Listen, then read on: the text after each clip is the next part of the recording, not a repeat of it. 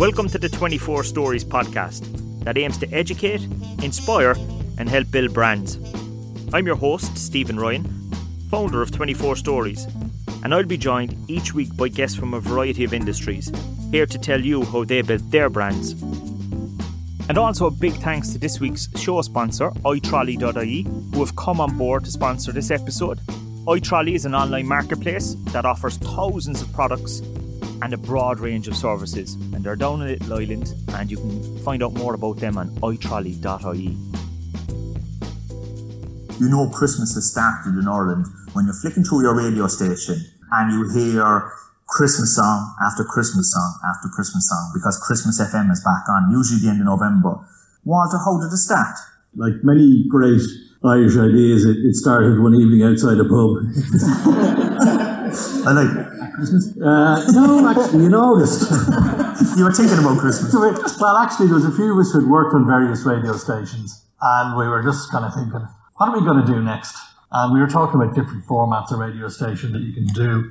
And somebody said, how about a Christmas station? And there's one of those moments where everyone stops, pint half in the air, and goes, have a go at that. and to explain a little bit more, in Ireland, you can get a temporary radio license, so you can be an official radio station. You're only allowed to have 30 days worth of it. So with Christmas, that makes perfect sense. You can't count back from the day following Stephen's Day. You end up, as you said, at the end of November. And we thought, most people will stomach that. You know, end of November, Christmas, that's all right. I'll live with that. If you turn up like at Halloween, like it's like talking about school books in June, you know, it's just wrong. We were right there. So we started then, and so we had the idea, and then you have to try and think, right, well, we have to get a license application in, we have to get on air by the end of November, we have lots of stuff to do, we have to go and find premises, try and find money to pay for it. We'd agreed we'd pay it ourselves if, if we couldn't get sponsorship, but luckily we, we did. And very quickly after having the idea of having Christmas FM was the idea of, well, wouldn't it be nice to work with a charity? And so in year one, we went off and talked to ISPCC and thought, right, we'll do this, we'll do our year one. And it, year one was just Dublin. Kind of a notion that we might raise about 10 grand for ISPCC. And in the first year, we raised 30 grand. So that was like a phenomenal thing to us. And we realized that people were connecting with us. Now, we had no great funding for advertising or anything like that. So what we did was we got hold of a journalist we knew said, listen, we'll give you 500 quid, will you look after PR? Because the reality is, PR is a very useful way of communicating with people. There are people out there who have big books full of business cards and people's names and phone numbers who can phone up the, all the other newspapers and say, listen, we'll send you some photographs, will you stick those in at the end of November? And that all counts. And we also started with website and getting up on social media as well. And that's where we began to realize that the magic of Christmas, as we call it, was beginning to happen. We also had kind of made a decision that the best approach to matters would be to make the best station that we could, because the bigger the audience, the more people were likely to put their hand in the pocket. If you went by being a worthy station, your Aunt Mary might listen on Thursday evening and tell you you're wonderful, but you weren't really going to achieve very much. So, as everybody has kind of said, like, have an idea of what you're aiming for here uh, you know, set a target, set a goal, set an ambitious goal. If you fail a little bit, sure, isn't it better than not setting a goal at all? And that was very much part of how we approached things. So year one out of the way, said, right, well, Dublin worked well. Next year we'll be adding Cork into that. And we built up the social media side really quite a lot. Without it, it would be very difficult. We ended up by having over a million listeners, which is a very, very solid figure in, in the radio world. Uh, one of the other things was data and finding out about your customer. And you get all that information back and you, you then have some idea of who your listenership is because if you don't know who your customer is, you could be wasting your time carrying out activities that are not ever going to get you anywhere towards your goals. So those are two things. The working with the charities we realized after year one was slightly more complicated. We we got in, and in, in year one, we got the money from the sponsors, we got donations in, and we put it all in one big pot. We took whatever we'd spent because, you know, transmission equipment and all that has to be paid for. and then gave the rest over to the charity. and in year two, we started with a, a Chinese wall. So we went to sponsors and said, you'll sponsor the station and that sponsorship will pay for the station.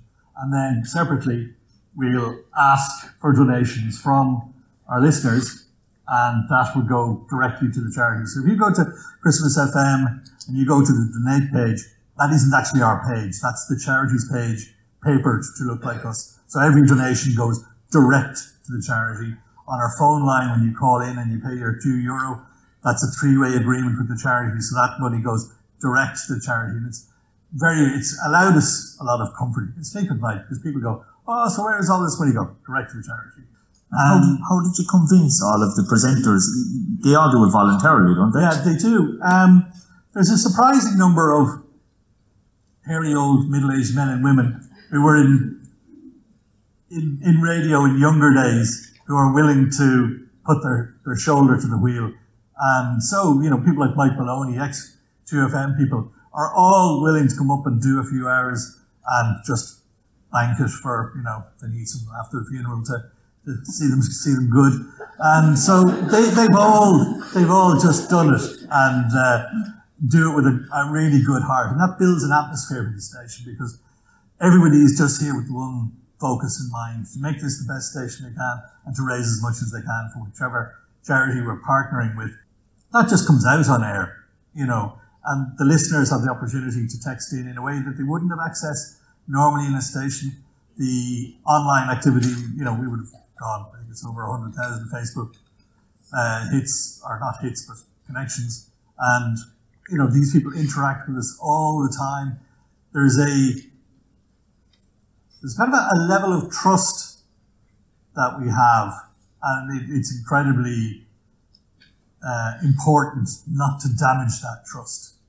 Uh, when we are selecting charities, we go through a very thorough process to make sure that nothing's going to blow up in our face because if that trust is damaged, then it's it's very very hard to rebuild that. And we saw a few years back that unfortunately some people involved in charity were not as trustworthy as would be like, and it did horrible damage to the charity sector in general.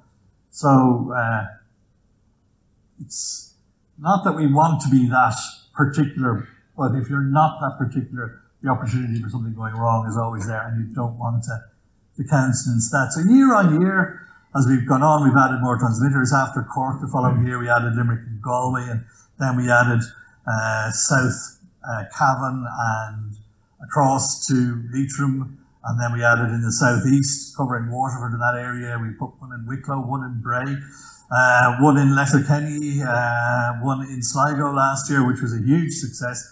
And you know, we know from all the information that's coming in where these people are listening. We do market research after we've gone off air.